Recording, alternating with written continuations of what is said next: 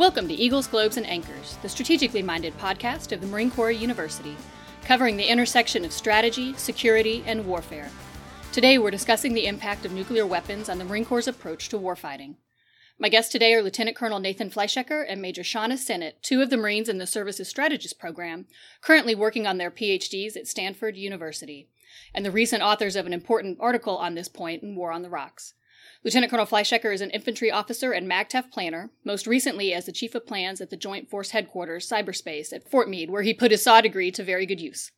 Major Sinnott is an intel officer who has served in a variety of operational, staff, policy, and leadership roles across the 1 Marine Expeditionary Force, Special Operations Command, and Headquarters Marine Corps. She is the co director of the Irregular Warfare Initiative at West Point's Modern War Institute and host of the Irregular Warfare podcast. Nate, Shauna, thanks so much for coming on the show. Well, thank you. We're really excited to be on this. I know I've been listening to this podcast for a year, and I've really found the, the uh, past episodes really thought provoking. So excited to be here. Well, good. Then the bar is high. and we appreciate you having us here, and most importantly, happy that this topic is of interest to the university, and we can continue the discussion.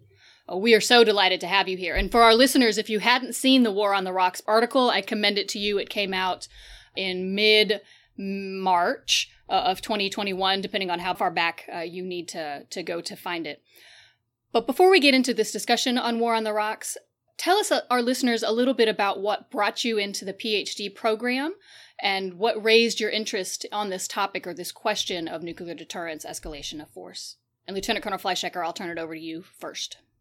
Cool, thanks. So I think there's two questions there. One is about the PhD program, and one is about the interest of the, art, the article, the, the topic of nuclear escalation.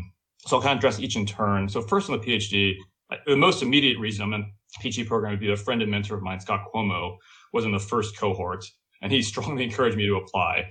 Uh, and so I, have been kind of following his lead and really taking advice and guidance used uh, over the past couple of years a lot. So he's been very helpful in that sense. And then also, my as you mentioned, my last assignment after after SAW was my utilization tour at Marforce Cyber, and I spent about a year and a half of that time really working directly at U.S. Cybercom on a joint task force focused on counterterrorism and counter ISIS operations.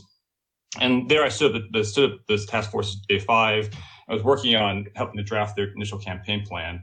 And this was eye opening because despite a really great education at SAW, I was really, in many ways, dealing with problems I had not a lot of experience with. It was very much um, very high level, uh, one or two levels removed from the NSC, uh, one removed, one level removed from OSD policy regularly. Intensely interagency, intensely partner focused, and I was dealing with problems I, I really about how the military forces used in broad strategic context.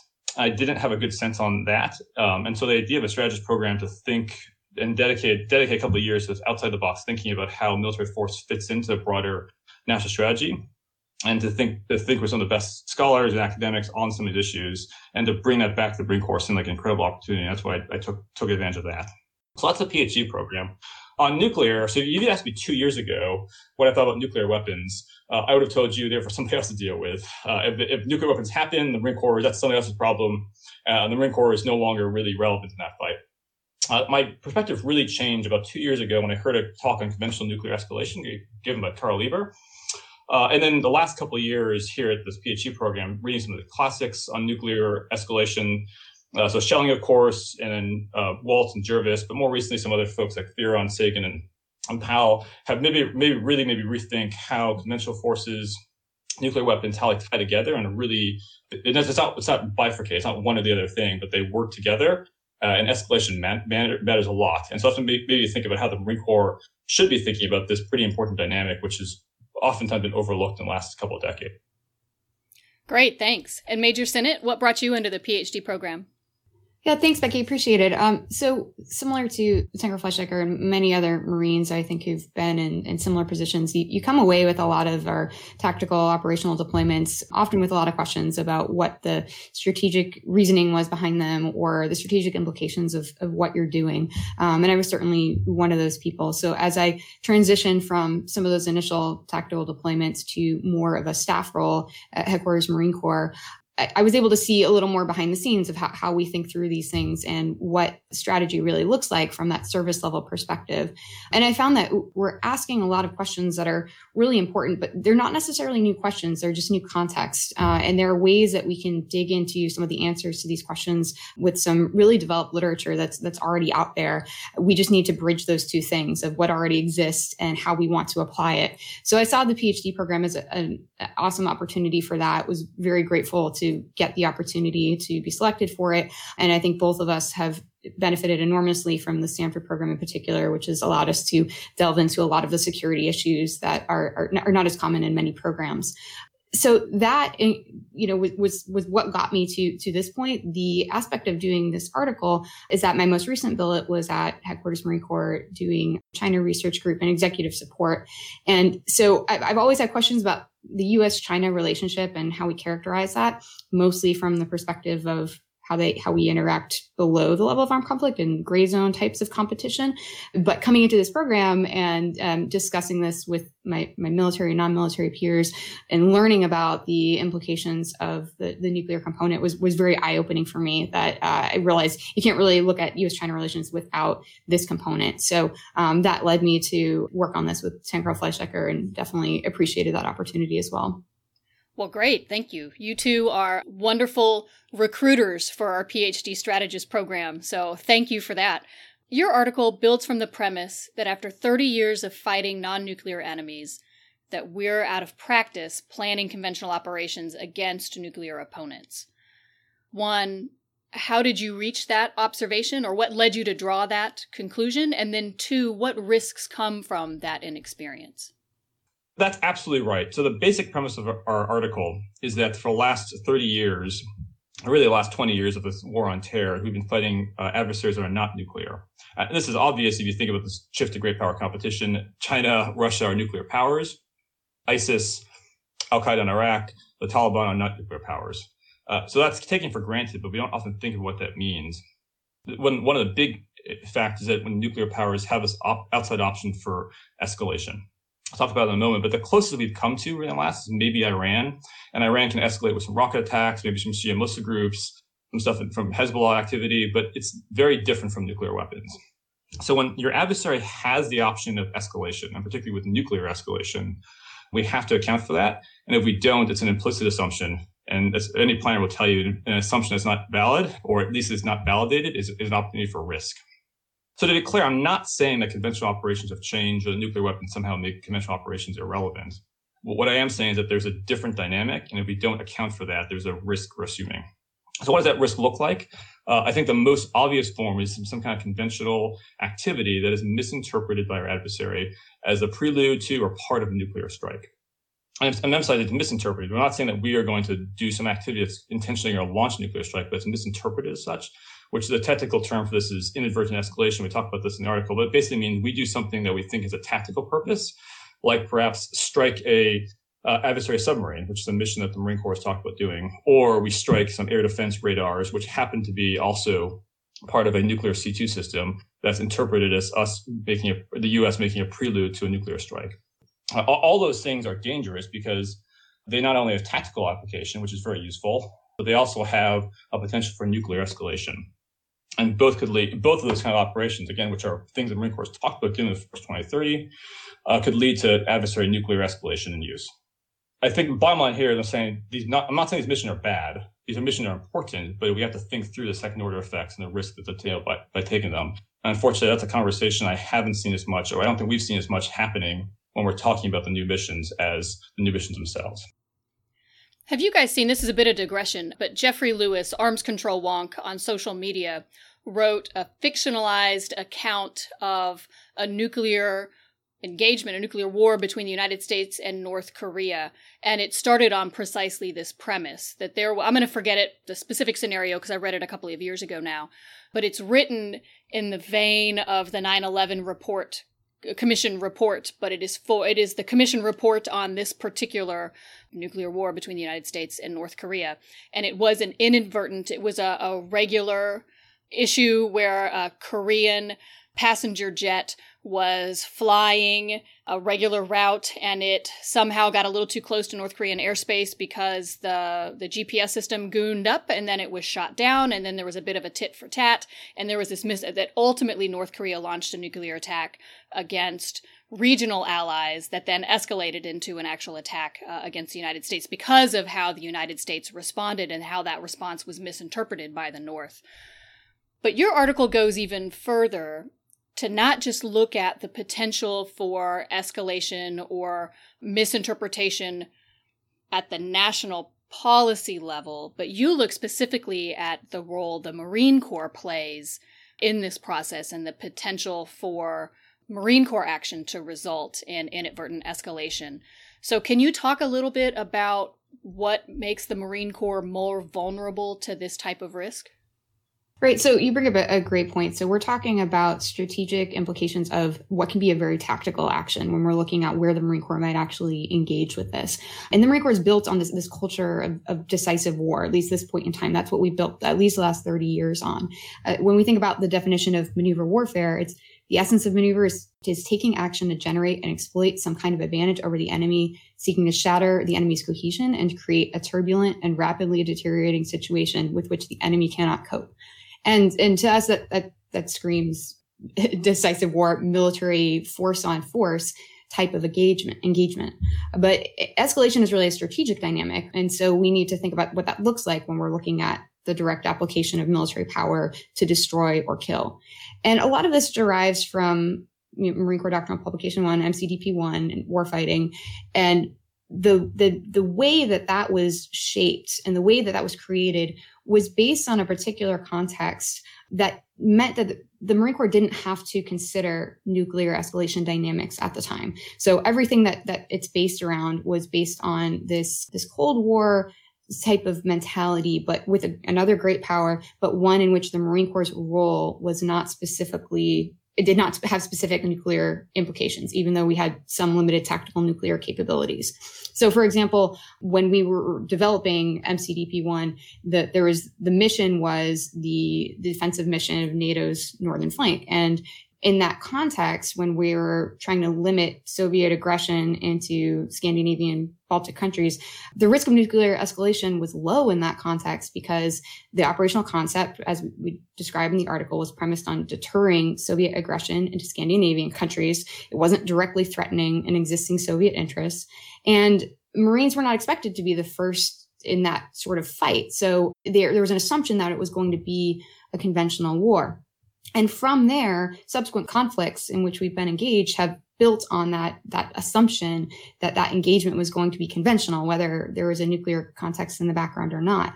So when we talk about the end of the Cold War, the Gulf War, humanitarian intervention we've done, the war on terror, these are all non-nuclear contexts. So we've developed this this this culture where our emphasis is on destruction of the adversary military systems and forces and not a lot of consideration about how these actions would influence a decision to escalate or, or use some of these other options that we've discussed. So the challenge for the Marine Corps is trying to take this historical legacy of these, these fantastic competencies that we have in conventional war and understanding what that means in a, a new nuclear context in which we haven't previously engaged.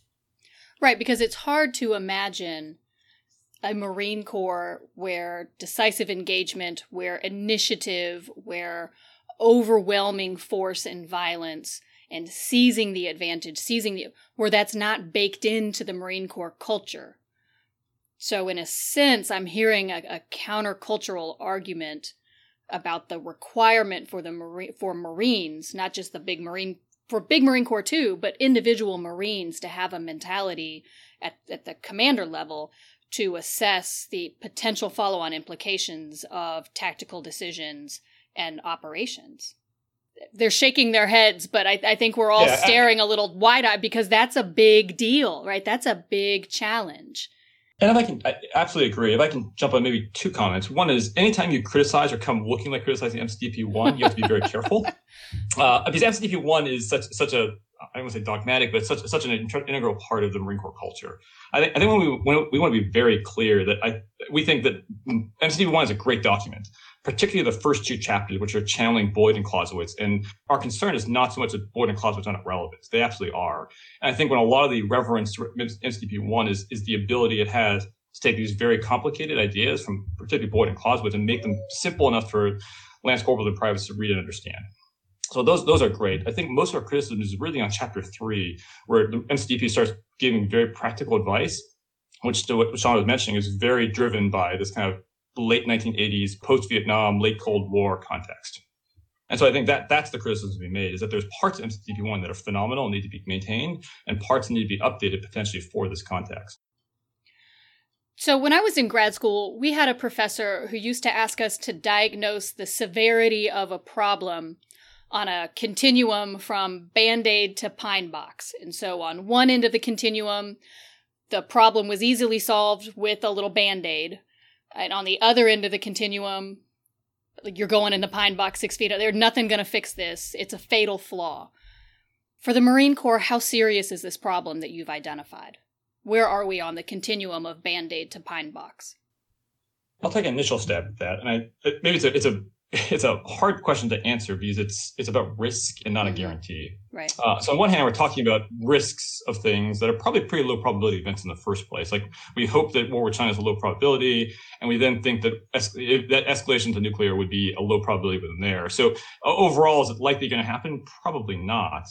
But when you're talking nuclear weapons, the kind of horrific side effects, this is an ORM, this is operation, it's the chance of happening and the severity of the consequences. These right. are incredibly severe. And so probably not is, is not maybe not good enough when we're thinking about is is, is, is it's still going to be a big problem. And then I think even more important for Marine Corps trying to be relevant in the joint force and then trying to be relevant to civilian leaders is if the civilian leaders are concerned about risk management, and they're concerned about the possibility of risk escalation. If the Marine Corps can't credibly signal to the civilian leaders that we understand their concerns, that we're thinking about this, we've developed ways to mitigate the risk, then it doesn't matter how lethal we are, we're not going to be relevant and we're not going to be employable. Uh, so I think the concern right now is that if we fail to address the issue, it's serious. Maybe not pine box, but like I think crippling wheelchair or something like that. But I, we do think it can be addressed. Uh, so the way it can be addressed is by the appropriate exercise of restraint. And that's something that we emphasize in the article of knowing when and how to use restraint and what what that really means even though that might seem antithetical to marine corps culture. But as as we go into the the concept of restraint and even adapting to take on more of that kind of approach is not antithetical to you know the marine corps ethos overall because we have a history of being able to adapt to face these new challenges new strategic challenges in a way that I think is, is, is pretty unique. So we have a, a cult, the culture of innovation that goes back to our, our, doctrine, our amphibious doctrine in the 1930s to combined action platoons in Vietnam, maneuver warfare, as we discussed, to what the way we approached the Iraq and Afghanistan um, and irregular warfare approaches. So, you know, worst case scenarios, we don't adapt, but we, the history tells us that we will adapt because that's the way that the Marine Corps addresses these problems. And uh, the Marine Corps has already shown that it is adapting other aspects of its approach. Um, when you look at the positioning on the Pacific and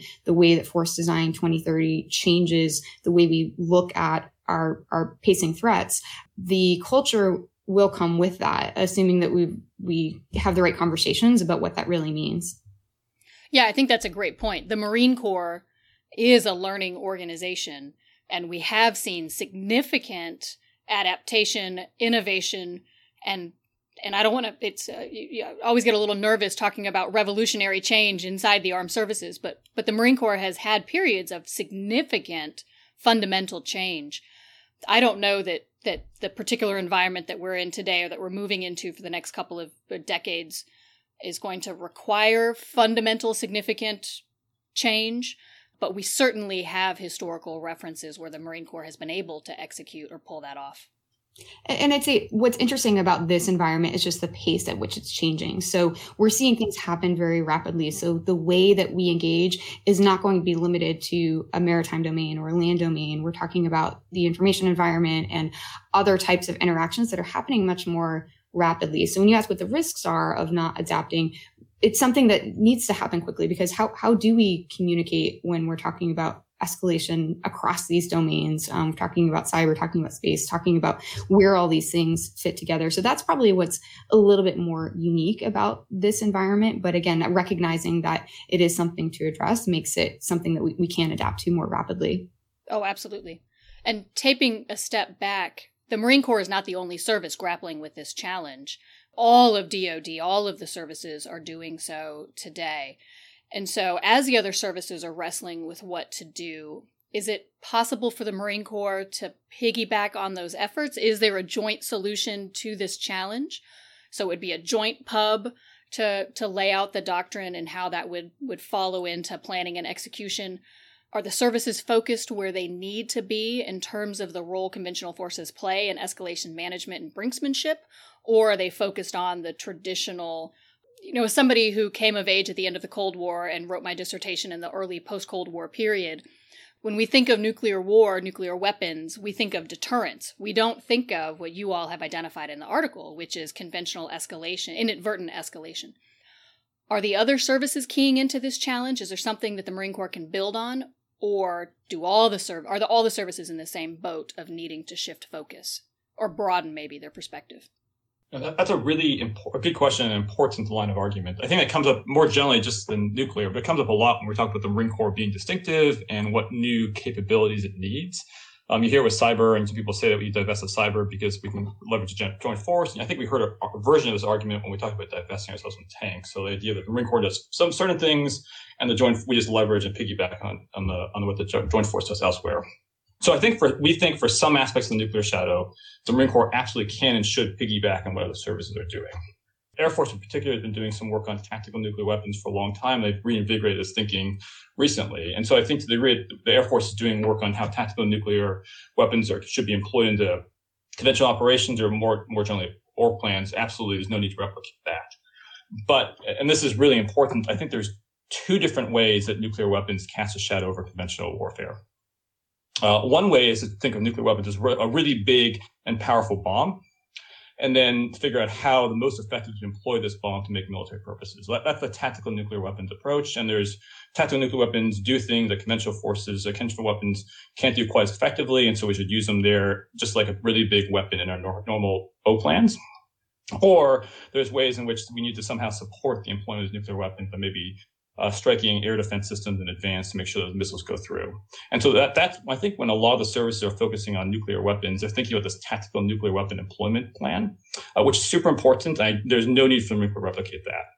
But there's another way that nuclear weapons cast a shadow, and that's really the focus of our article. And this is on the conventional escalation risk. And to, to our knowledge, that that's not really being discussed much much at all across the we're not, experts on the other services, but as far as we can tell, it's not being discussed much in the DoD at large. There's a large focus on tactical nuclear weapon employment, and we actually had some interaction with some of the with the Marine and the J5 strike cell who's doing this kind of doing those kind of issues.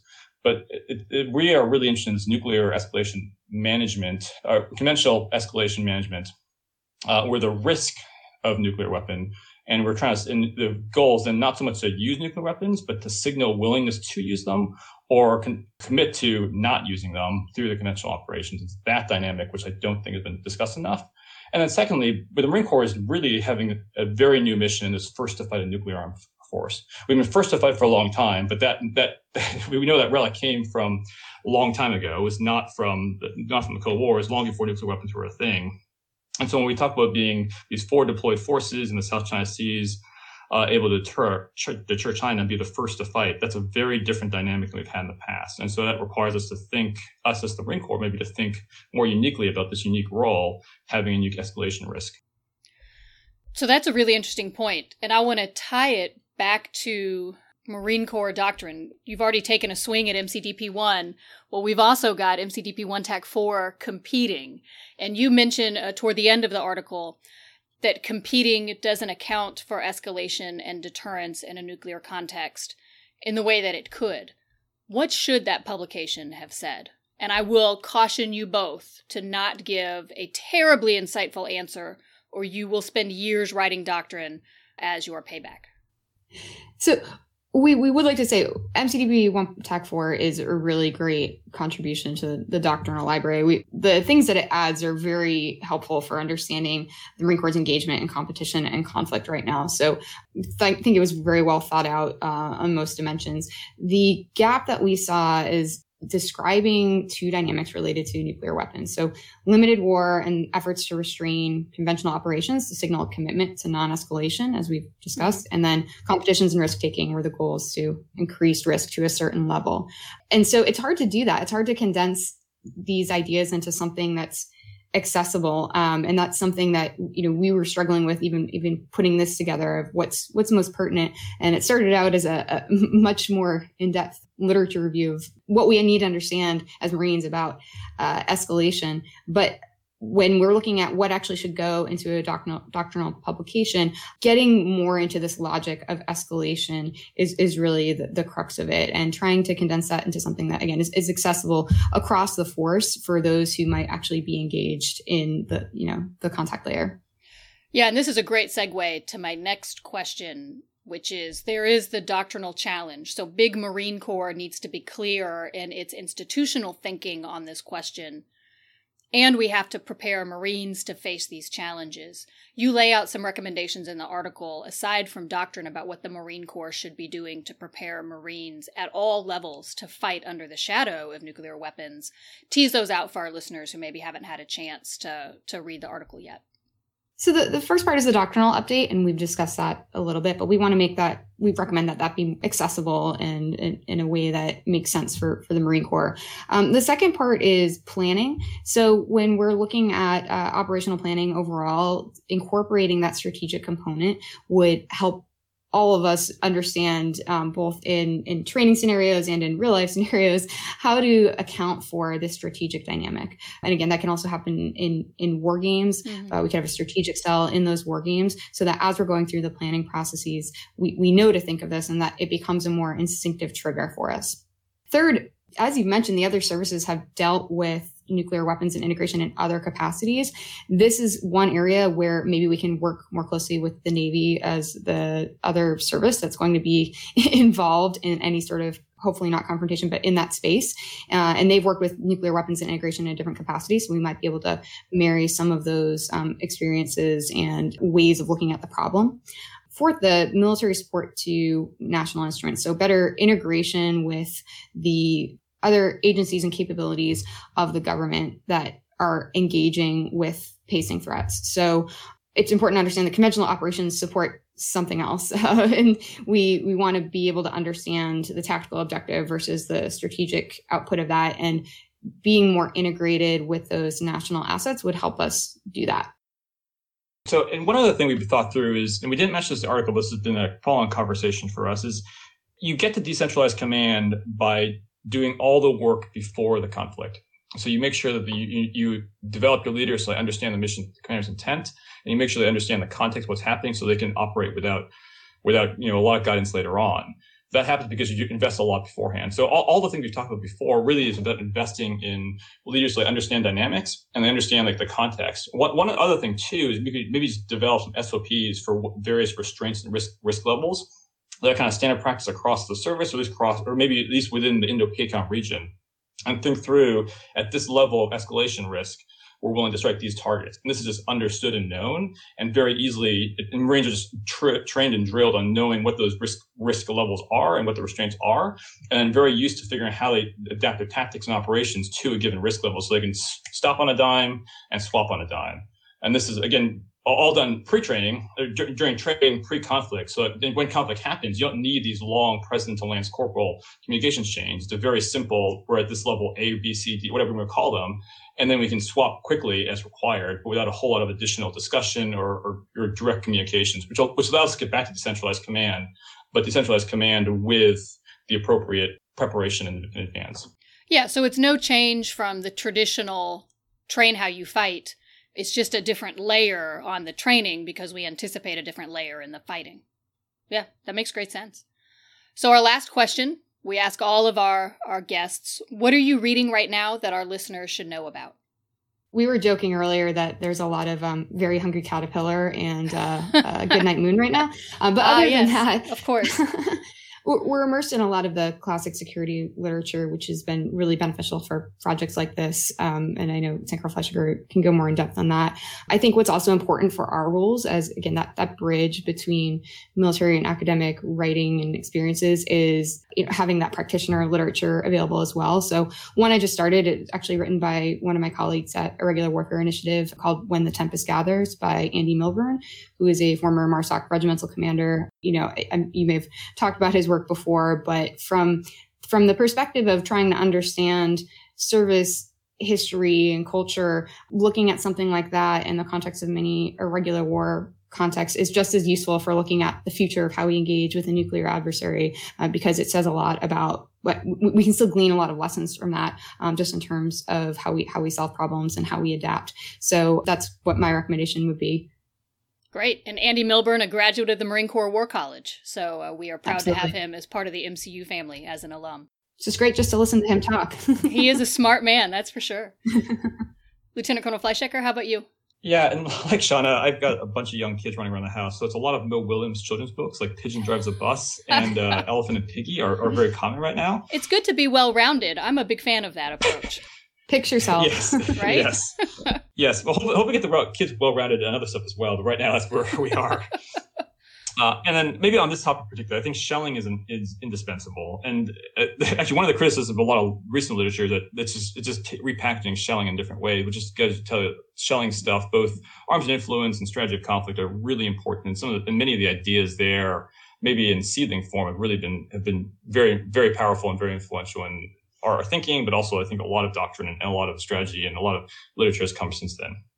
More generally, and maybe less academic and uh, maybe, but relevant, I think, for this cultural movement. A couple of things I've, I'm in the process of recently read is one is Tom Holland's Dominion, uh, which is this kind of breathtaking view of like the history of Christianity from an agnostic perspective, but it's really interesting just thinking through. He makes a pretty compelling case how much of Western culture uh, and values are really driven by his Christian ethic, which is really weird if you're coming from a different outside perspective. So he, he kind of contrasts it with both most mostly like ancient other alternate ancient cultures and how it's just how it's influenced where we are today. So it's like things we don't we don't understand about what our values are apart from that.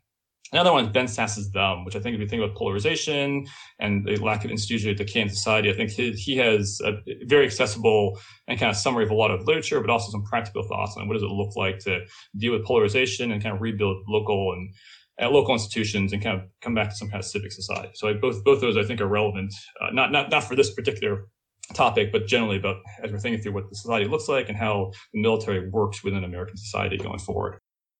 Well, great. Lieutenant Colonel Fleischaker, Major Sinnott, thank you so much for coming on the show. To keep up with the good work of Marine Corps University, follow us on social media at, at Marine Corps U. Special thanks to our intrepid producer, Jen Patcha Howell, and our brand new show manager, Lieutenant Michael Goff. I'm your host, Becky Johnson. Thank you for listening to Eagles, Globes, and Anchors, the strategically minded, innovative podcast of Marine Corps University.